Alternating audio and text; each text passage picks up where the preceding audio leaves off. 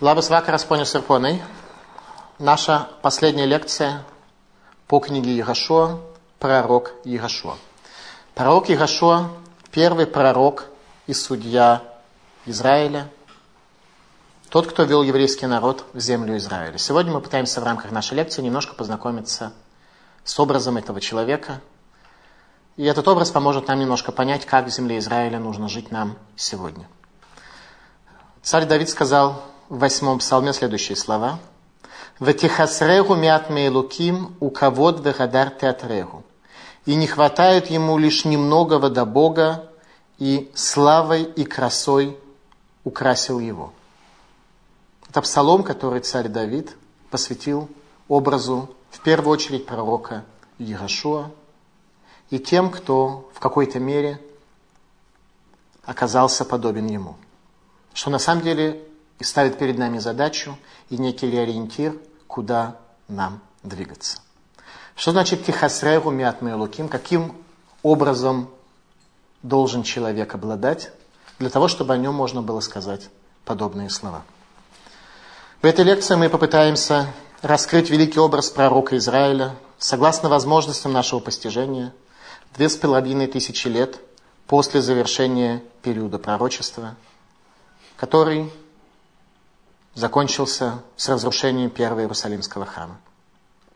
Отметим, что ни один народ не имеет никаких подобных знаний о своем прошлом, подобно тому, что имеем мы. Шестая глава книги Ихашуа.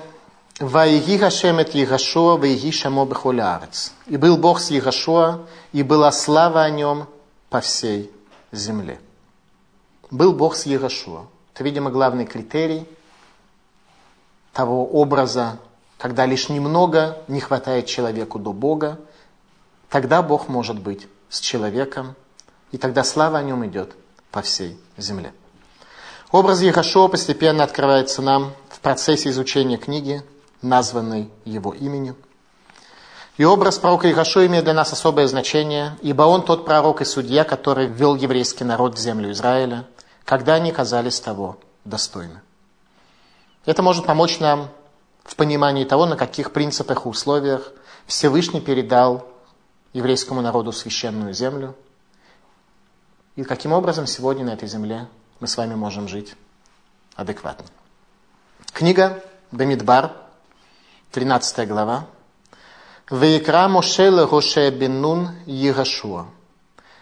И Моше дал Гоше бен Нуну имя Егошуа. То есть текст Торы нам приводит имя Егошуа двумя видами.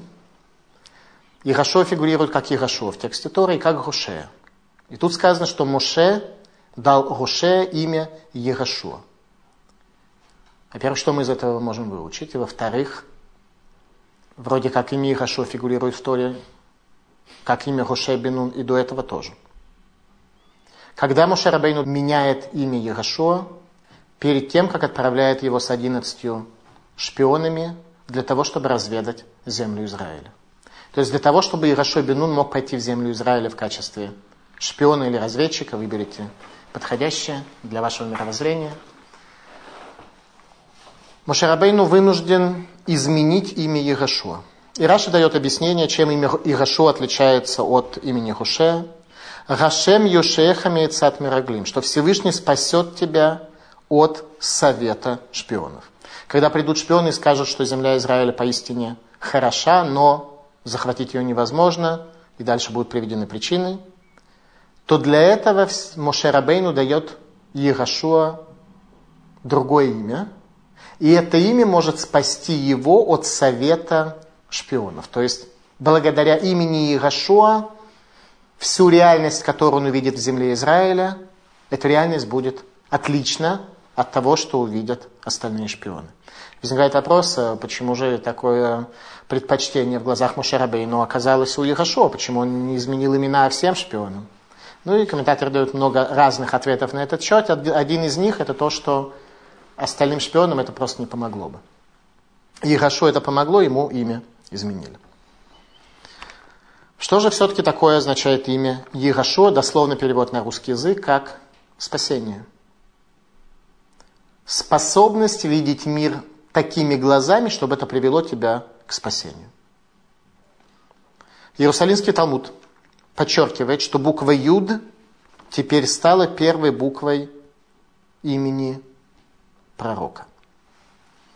Сказано в книгах Кабалы, что Улам Газе, этот мир, был создан буквой Гей, Улам Габа был создан буквой Юд.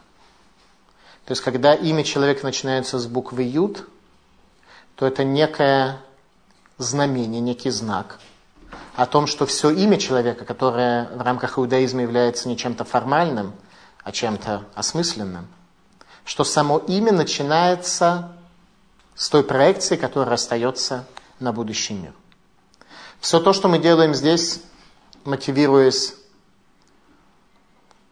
почетом, страстями, ревностью, все это умирает вместе с нами и не остается ничего. Что же касается того, что мы делаем во имя вечности, это остается на вечность. Поэтому Ирашо Бенун, его имя начинается с буквы Юд, проекции на будущий мир. Мигале Мукот говорит следующее. Гоше бен Бери хая Гилгуль шали Ирашо Бенун. Пророк Гоше бен Бери, последний пророк Израиля, был реинкарнацией души пророка Ирашо. Ирашо вел Израиль в Эрец Израиль. Пророк Гушея вывел их при изгнании десяти колен. Гушея, тот пророк, при котором произошло изгнание десяти колен царем Санхиривом, его имя начиналось на Гей, он свой юд потерял. Пророк Гушея бен Бери был великим пророком, но поколение изгнания навсегда потеряло букву Юд и пропало в изгнании, так что сегодня из числа десяти колен не осталось у нас никакой памяти. Где-то в Средней Азии, наверное, как-то они существуют, но у нас о них памяти никакой не осталось. Колено Иуда и Бениамина, которые пропали в изгнание Вавилонское, сохранились, и мы являемся их потомками, потому что у них буква Юд сохранилась, они ее не потеряли. В земле Израиля можно жить, только если в твоей жизнедеятельности существует проекция Юд, проекция вечности, тогда ты живой. Хазаль сказали еврейские мудрецы, Эрец Исраэль никнет Бейсурим. Земля Израиля приобретается страданием. В земле Израиля невозможно жить так, как в остальных землях. Как то сказано в Торе, в книге Дворим, что вот я ввожу тебя в землю Израиля, и я наказываю тебя, как отец наказывает своего сына. То есть, почему эти стихи связаны? Талмуд э, дает ответ, что для того, чтобы жить в земле Израиля, еврей должен преобразиться, он должен быть другим, он должен быть существом совершенно другого порядка. Таким образом, поколение, которое унаследовало землю Израиля, поколение Ирашуа бен оно, по-видимому, чем-то глобально отличалось. И это нам нужно с вами будет понять. Поняв немножко больше образ того, кто ввел евреев в землю Израиля, Ирашуа бен. Благодаря чему достоился он унаследовать землю Израиля? В книге Шмот, 33 глава, сказано следующее. У Мишарто Ирашо бен Нун Наар Лоямиш Митога Огель. А служитель Моше Ирашо бен Нун, юноша, не отлучался от шатра. Когда евреи странствовали в пустыне, был шатер Завета. Ирашо бен Нун не отлучался от шатра Завета.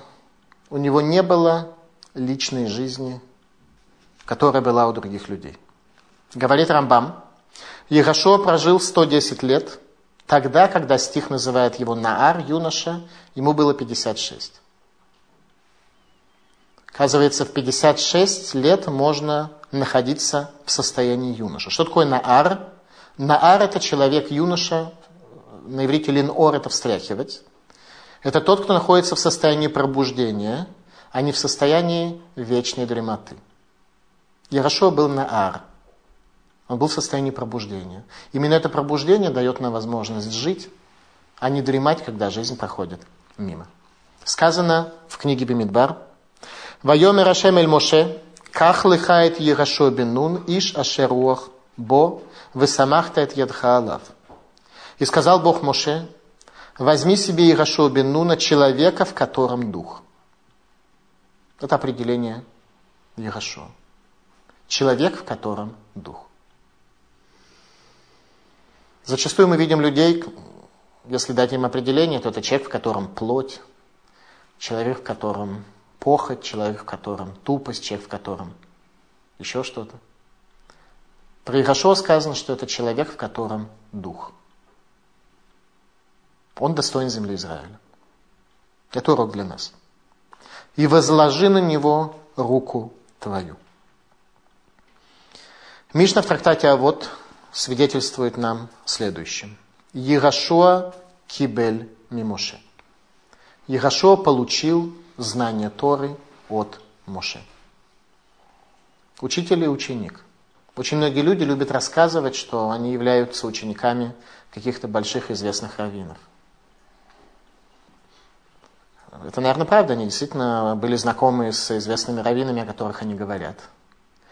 Но кто является учеником, определить может только учитель. Получил он от своего учителя, или он продремал на его уроках. Сама Мишна свидетельствует, что Ирашуа Кибель Мимоше, он получил от Моше. Иш Ашеруах Бо, человек, в котором дух. Сказано в книге Зогар, Май тама да Ирашуа бегин дигу кисигра легабей шимша.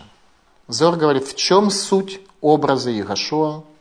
Он как луна по отношению к солнцу. Мошерабейну был солнцем, это тот человек, который нес свет, в котором не было никакого «я». Егошо был луной, которая от солнца смогла получить все. Сказано в Талмуде в трактате Миноход, Рага Кодыш Бергоет Егошуа Шедеврей Тура Хавивим Алав Баютер.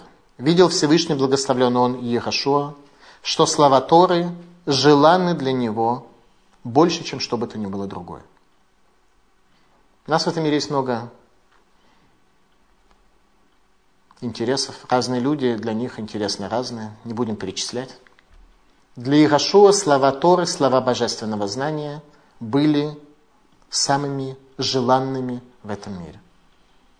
Такой человек может привести народ в землю Израиля. Всевышний назвал Ирашуа Эвед Гашем. Раб, служитель Всевышнего. Сказали мудрецы, Навим решоним, акодыш баругу кара авадим. Шенеймар, ким гила содоэль авудав ганавиим. Первые пророки, Всевышний благословлен, Он назвал их рабами, служителями. Как то сказано, что открыл Он тайну свою рабам своим пророкам. Пророком человек может стать тогда, когда личное «я» в нем пропадает, тогда он начинает видеть. Если у человека есть личное «я», оно заслоняет всю картину мира, и он только желает. Когда у человека пропадает «я», он начинает видеть.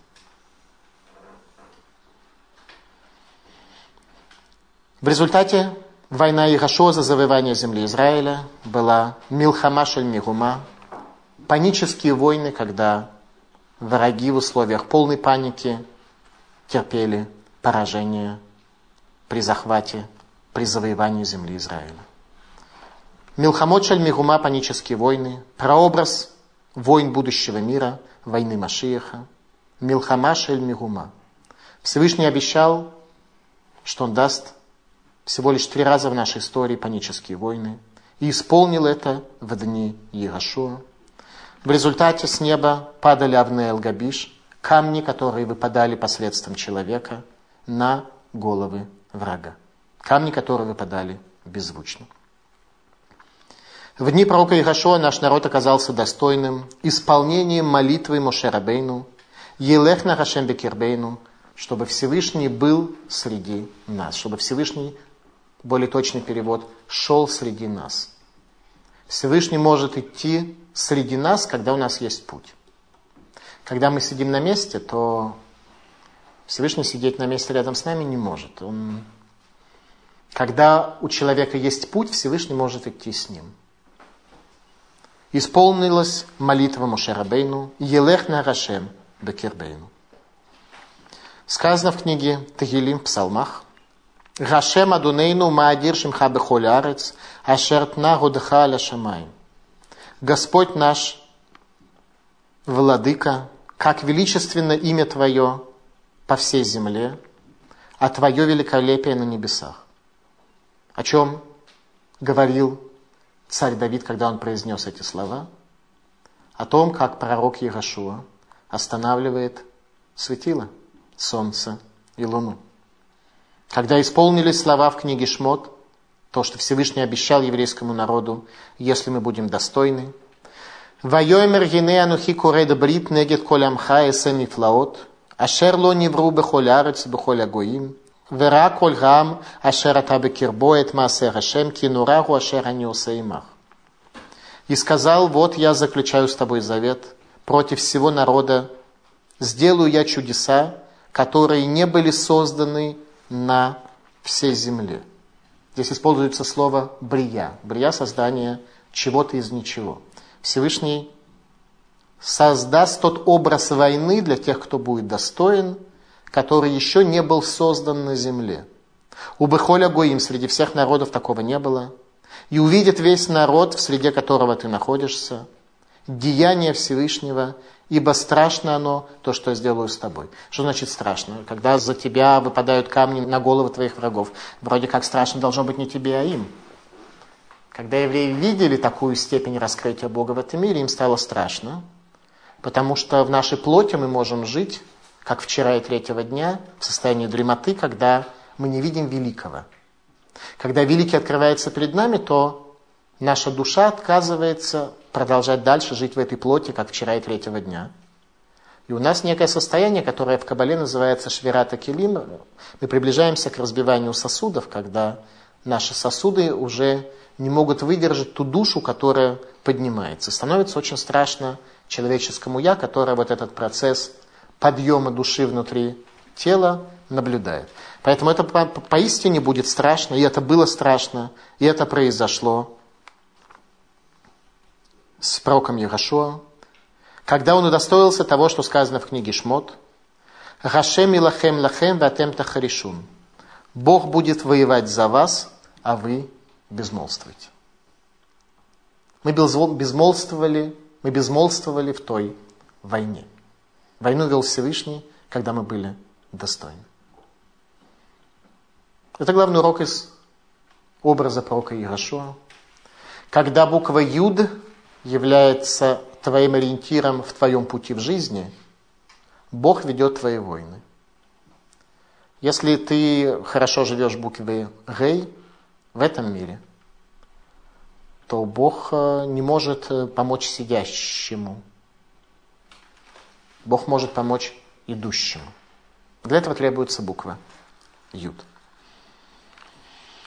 Для того поколения слова пророка Игашуа, вошедшие в молитву Алейну, стали осязаемыми. Как мы с вами учили первую часть молитвы Алейну, чем мы заканчиваем каждую молитву три раза в день. Первую часть написал пророк Игашуа. И там сказаны слова, которые стали осязаемыми для его поколения – Гашем Элокейну Эйнод. Он Бог наш, и нет ничего кроме Него. Единство Бога стало осязаемым для того поколения, которое вошло в землю Израиля. Сказал Рамани Пано, Шамай Гая Мигилгуль Егашо Бен Шамай был реинкарнацией Егашо Бен То есть душа Егашо Бен была такой особой душой, что на протяжении последующих исторических этапов она несколько раз спускалась к другим людям. Не имеется в виду, что Юхашо Бенун не закончил свои задачи в этом мире, поэтому он был вынужден спускаться, как обычно это происходит в условиях э, реинкарнации, когда человек в предыдущей жизни не осуществил свою задачу, он вынужден спускаться в этот э, бренный мир еще один раз, в надежде, что, может быть, второй шанс даст ему возможность свою задачу осуществить. И Рашо Бенун спускался не потому, что у него не было завершено, по всей видимости, его задача, а, видимо, для того, чтобы поддержать те поколения, которые были достойны его, или которые он мог как-то особенно помочь. Так вот, э, Рамамипана говорит, что Шамай был Гилгулем Ярашо бен Нун. Гилели Шамай, два мудреца Мишны, два великих мудреца Мишны. Вся Мишна практически полна спорами между ними. И в Талмуде в трактате Рувин говорится, что три года продолжался спор между Шамаем и Гилелем, пока голос неба публично не объявил, что и то, и то, и те слова, эти слова, слова живого Бога, но Галаха, как Гилель. Галаха как Гилель в этом мире.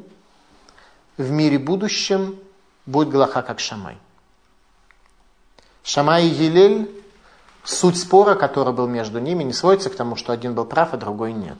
И то, и другое слова Бога живого, только они описывали две разных модели человека.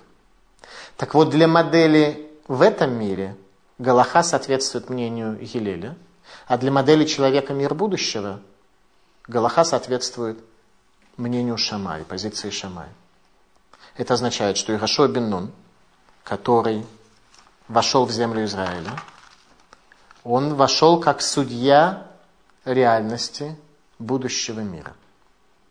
Вот так и можно жить в земле Израиля в этом мире. Если ты достоин будущего мира, ты можешь жить в земле Израиля сегодня. Если нет, то нет. Мегела Муко дает очень глубокое объяснение, собственно, того, что произошло. Нихнеу Бога клепот. Подчинились ему оболочки. Те оболочки материи, которые окружают человека, окружают мир, в котором живет человек, они были подчинены Ирашой Беннун. Там не было вопроса испытания, трудностей. Ирашой Беннун прошел все это, как мы учили с вами, что Всевышний сказал, что как был я с Моше, так я буду и с тобой. Теперь, а кому можно сказать, что как я был с Моше, так я буду и с тобой? Только человеку, лишенному свободы выбора.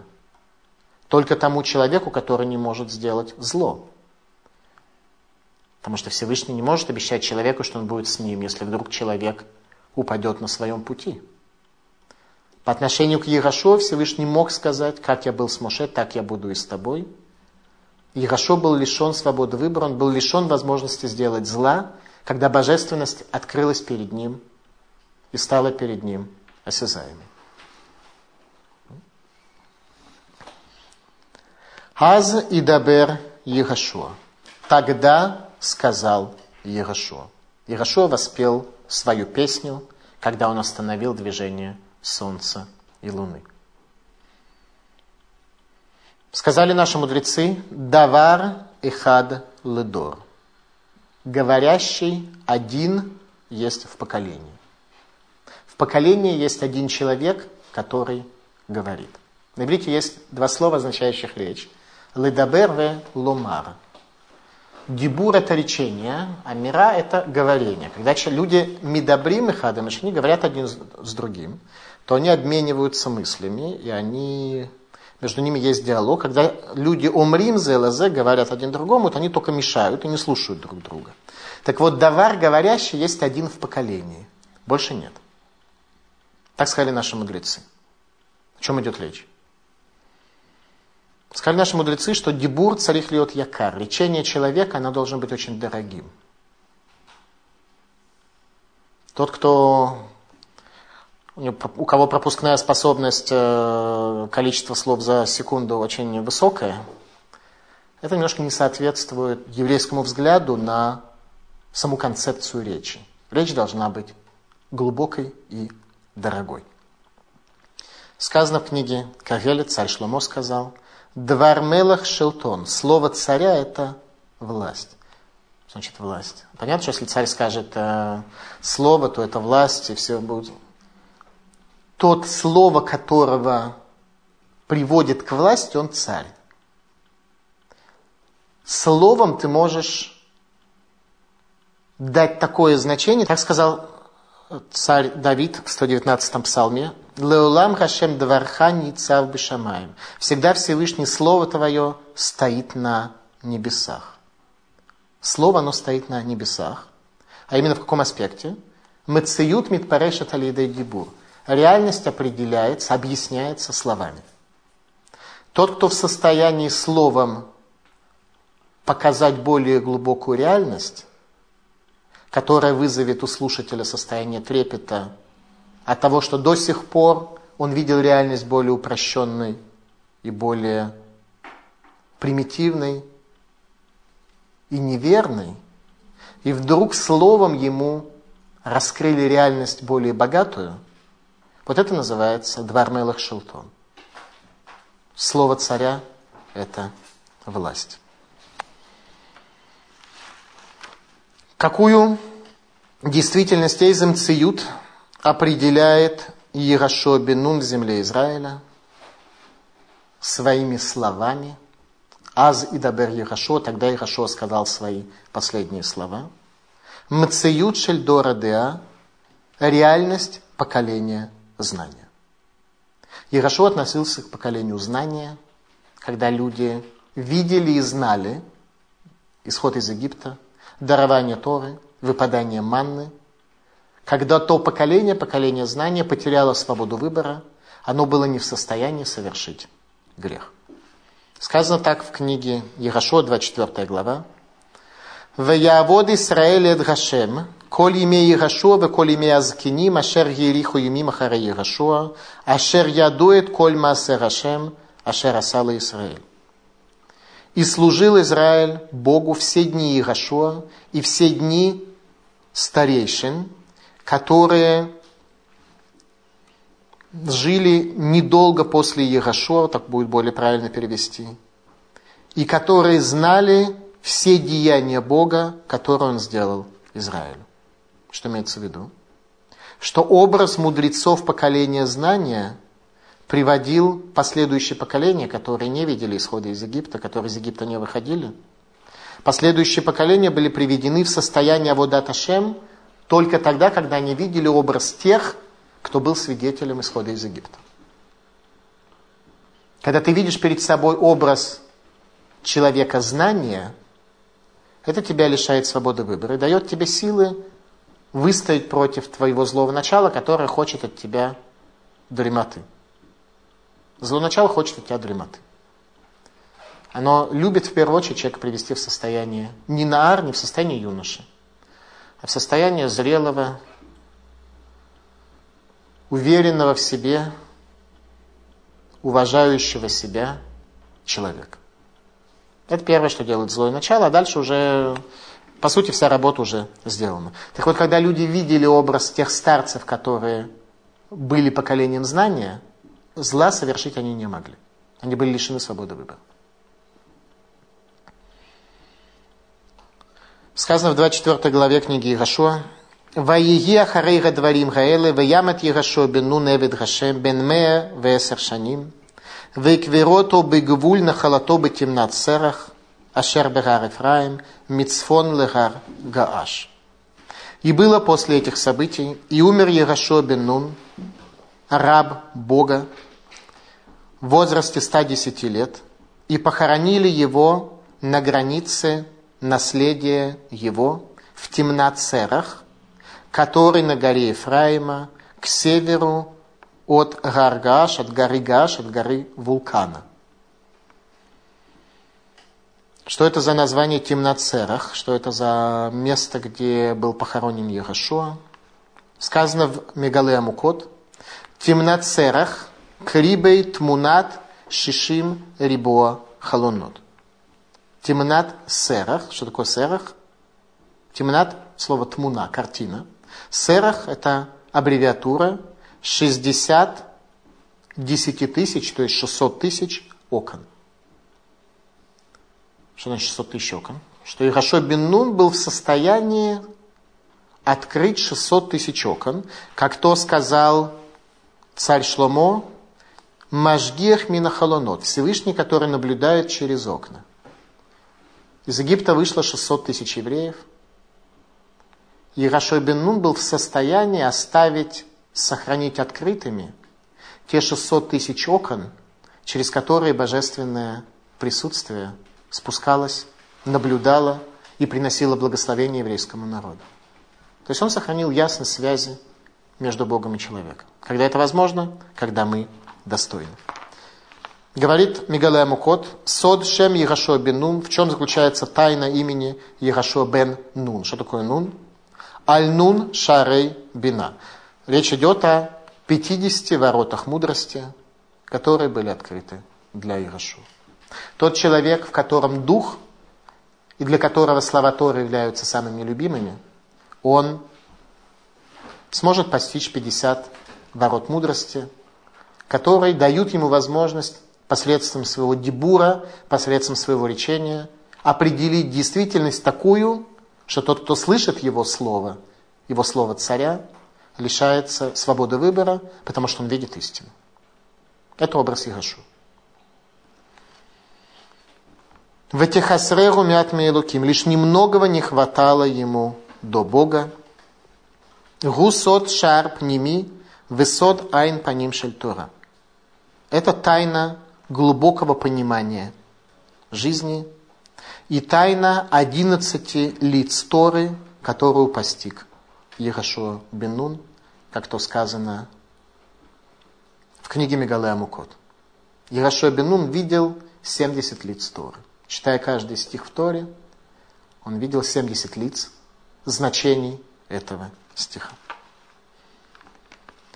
Сказано в Талмуде в трактате Шаббат, что Ирашо бен Нун похоронили Мицефон Легаргаш к северу от горы Гаш, от горы вулкана. Что это за гора? Если мы посмотрим, э, то горы Ефраима, они материкового происхождения, а не вулканического, поэтому там нет никаких вулканов. Что имеется в виду, что его похоронили возле горы вулкан? Талмуд говорит – Миламет Шерагаша Лехемгар Лехорган. Пришло это нас научить, что гора бушевала по отношению к ним, чтобы убить их. При похоронах Ирашуа Бенун гора бушевала. Не знаю, как перевести на русский язык, но идея в некотором смысле понятна. В чем идея? Как гора бушевала, почему гора, где был похоронен Ирашуа Бенун, не могла пребывать в спокойствии?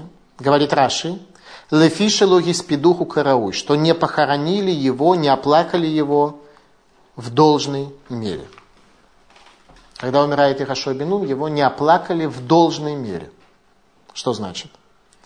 Мидраш Муэль говорит, в день похорон судьи Израиля не все в еврейском народе оторвались от своих огородов и от своих виноградников.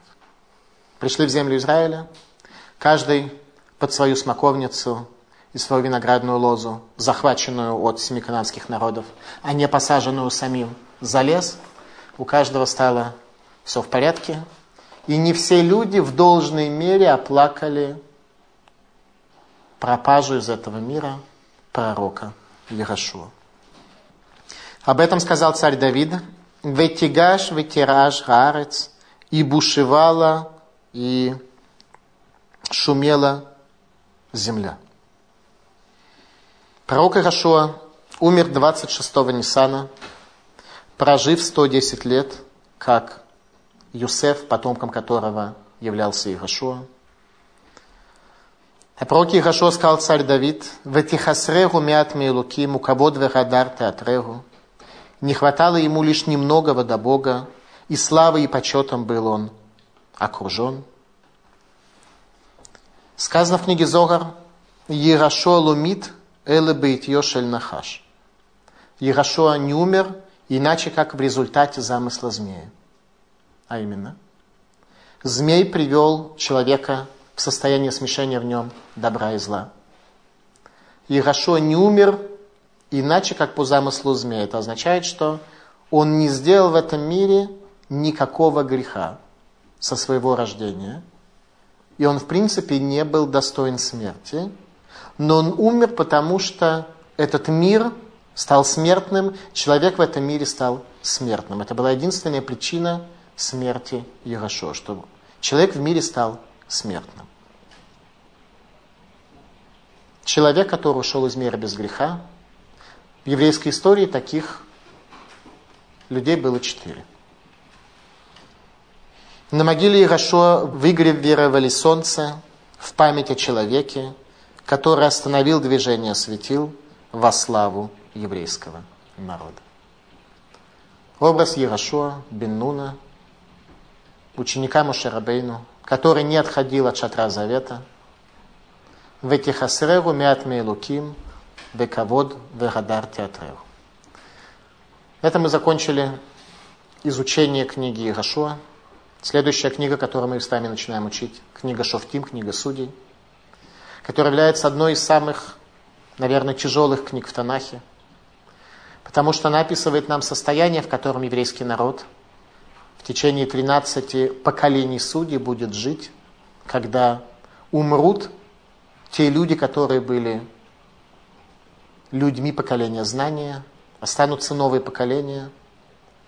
И когда тех чудес, которые были при исходе из э, Египта, не будет, и когда народ окажется в состоянии, что он должен будет сам начать строить свое служение, строить свою жизнь.